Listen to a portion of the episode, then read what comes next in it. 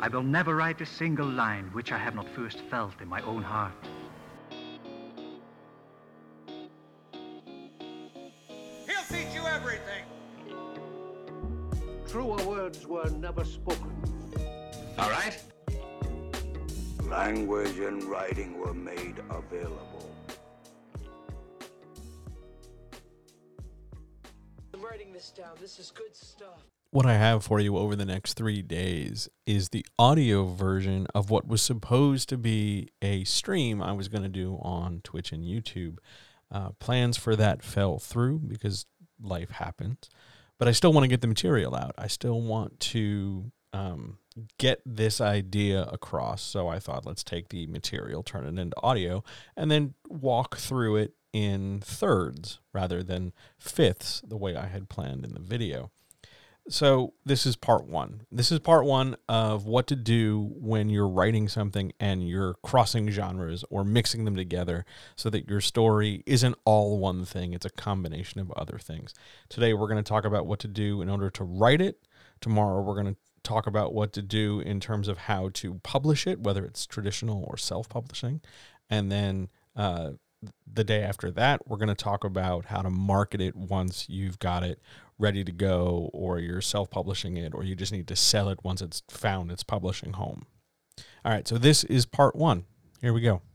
I think it's probably easiest to start by defining some terms. I'm going to use the term mixed genre, crossed genre, bridged genre, multiple genre, pretty interchangeably, and they all mean the same thing. They all sort of refer to this notion or idea that a story doesn't have to sit in just one genre space. It can cross over, it can contain elements of both, it can be, two things or three things just as easily, maybe not as easily, but just as commonly as it can be one thing. But to do that, we're going to have to start by just sort of laying out what the hell we're talking about, because it's not necessarily as simple as it sounds all the time. It's not just like, oh, I'm writing a sci-fi thriller. Well, what does that mean? How do you know you're writing a sci-fi thriller? How do you know you're not just writing a thriller that happens to have a laser gun in it? Or I'm writing a romantic comedy. Okay, how do you know there's enough romance inside your comedy, or that you've got enough comedy in, with romance in your character development? All those sorts of things need to be sorted out and need to be defined. And there's actual ideas and language and tools you can use to accomplish that. It isn't just sort of like a blind guess you're making in the dark. You can really walk through this. So to do that, I'm going to give you the 6 sort of things. And at least 2 of these need to be true in order for you to say that, hey, my manuscript is crossing or spanning multiple genres. So here are 6 things. You need at least 2. Item number 1. It has to contain significant elements from each genre. So if you're writing that sci-fi thriller, it has to contain pretty critical science fiction stuff and pretty critical thriller stuff. Whatever that stuff might be. It might be plot, it might be characters, it might be tone, it might be pacing, it might be a number of beats, it might be any kind of constructive material, but you have to contain the important stuff of each genre, however many genres it is, which, by the way, shouldn't be really more than 3 at the most, because otherwise you're just sort of, to put it mildly, you're just sort of spouting out whatever you can, and it's going to feel more and more unstructured. But if you contain, for the purposes of our discussion, I'm assuming you're going to have 2 genre. If you've got to contain that significant elements from each genre in order to make it work. Item number 2, those elements, those significant elements from each genre, are in some kind of relationship with each other. It's not science fiction sometimes and thriller other times, or romantic sometimes and comedic other times. Those things are blended together. There are science fiction elements in the thriller, and there are thriller elements in the science fiction. The elements, whatever they might be, have some kind of relationship and connection to one another in the story. Relationship doesn't always mean character A and character B hooking up, but it means there's some kind of way these things connect. Item number 3. the story resolves using some combination of those elements from each genre. You can't write a science fiction thriller or a romantic comedy without it wrapping up due to it being romantic and a comedy or a science fiction thriller. Like, you can't just have those elements and then not address them when it comes to resolving the story. If you have a sci-fi thriller that when it comes time to resolve your story, it doesn't climactically resolve like a thriller, or it doesn't have shit all to do with science fiction, then why are those elements in the book? Item number 4, it uses elements of one genre to develop the story and elements from another genre, the second genre, the third genre, whatever, in order to resolve it. So they have to work together, but there is a specific designation that has to happen before it can start resolving. And that means you've got to have elements of one genre help develop the story. The romantic comedy, for example, is often comedic while it develops the romance, and then the resolution is the romance and less comedic. Two wacky people who learn, oh gosh, I really do love you. So they run at each other in the airport and say, no, I won't get on the plane. I'll live out my dreams with you, etc., etc. One genre builds it up. The other genre pays it off. And it's made possible because of the relationship those elements have. And it's made possible because of the combination of elements working together. 5th thing.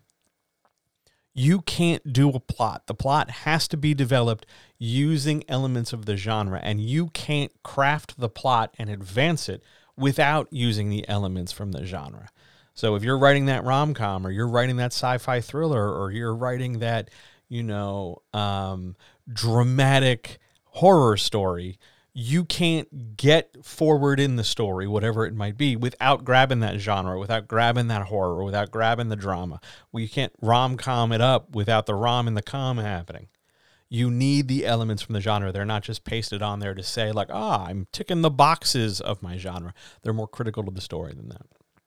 And the 6th thing, remember, you don't have to do all of these. You have to do at least two or more. Here's the last one. The story overall challenges and subverts the tropes and expectations of one genre by using the elements of the other genre. So let's talk about rom-coms.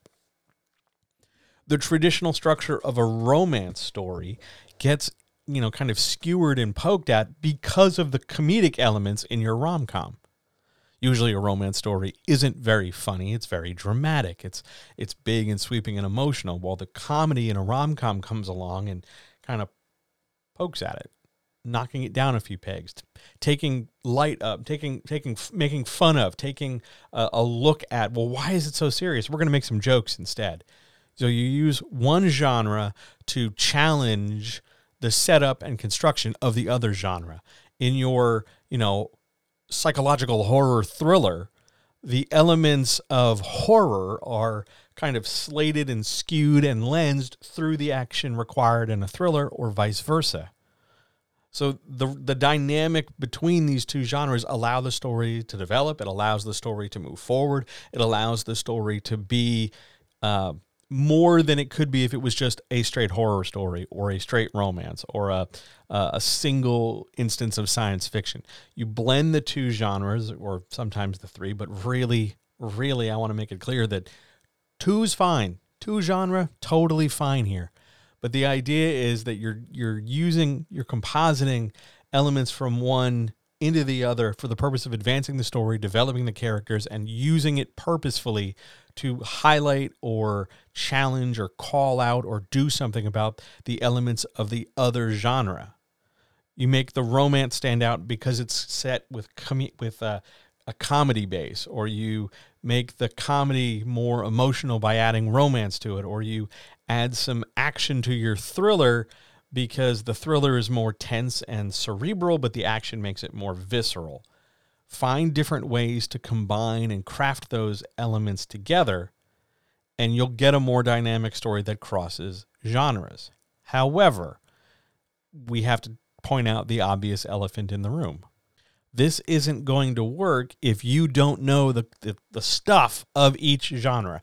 You have to know what makes a romance tick. You have to know what makes a comedy tick. You have to know what makes a horror movie, or what makes science fiction a science fiction movie, so that you can pick and choose from its composition. You can pick and choose from its ingredients list to find those combinations to tell your story. You just can't walk into this not knowing, well, I'm trying to write a comedy, but you don't know how to write a joke, or you don't know how to set up a funny beat, or you don't know how to develop the relationship in a romance story. So you're just going to have two characters kind of just meet and chat at each other for 45 pages. You need to know what makes each genre the genre, and you need to know what you want to talk about and what you want to dissect and remove from one genre, so you can plug in stuff from that second genre. This means if you're unsure what goes into each genre, you should find somebody and ask. Not just ask a reader, but ask an expert. Go find a writing coach, go ask an editor, go talk to somebody who's really well educated and can facilitate you learning the composition of each genre. You need to know those pieces, because you're going to disassemble both of them and then reassemble hodgepodge, a whole new thing out of all these pieces. But to do that, you got to know what pieces you have. You can't luck your way through understanding the story, and you can't luck your way through just kind of, oh, well, I guess that's enough comedy, or I guess that's enough romance, or maybe that's horror enough. You should be more definite by knowing the structure that you're trying to build, and know the structures that you're using to take apart, or the structures you are reshaping in order to build. Know the pieces, question them, poke at them with a stick, really dig in and understand it. So if you're going to really make an effort at understanding it, we have to talk about primary and secondary genre. Primary genre is the base. It's the most genre that the story is. And it's built that way and set up that way specifically for building within it. So in a romantic comedy, generally the idea is that the second word is the more base of the two. So it's a comedy that is romantic. A sci-fi thriller is a thriller that contains science fiction. So when you're talking about what the story is, usually, though there are exceptions based on just how language works, whatever that second genre word is, that second word is our base. So it's a thriller that happens to have science fiction. It's a mystery that contains a murder. It's a comedy that has romance in it. If you want to flip it around and say it's a comedy that's, you know, it's a romance that is comedic, it has funny elements, but ultimately it's romance, then it's a comedic romance. You just invert and reconjugate the words. Your primary is the base, and you're going to be attaching different elements to it. And those elements you're going to attach come from the secondary genre. That's the genre you have dissected, so that you can pick and choose the parts to plug back into the primary, which means you should be fundamentally asking yourself a question of, what pieces am I using and what pieces am I getting rid of? And that might mean character expectations. That might mean some of the plotting. That might mean some of the tropes. That might mean some of the world building that goes into, like, let's say, a fantasy novel. Some of that stuff you're going to have to do, but some of that stuff you are willfully choosing to omit so that you can plug other elements in.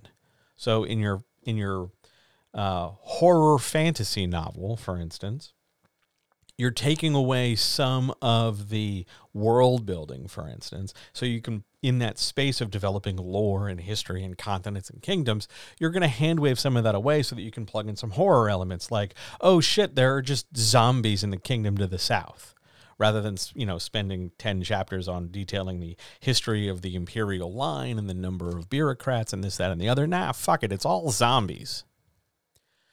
Think about it this way. If your primary genre contributes the base, tropes, and story structure, then the secondary genre contributes innovations, alterations, aberrations, or alternatives for tropes and structure for the story.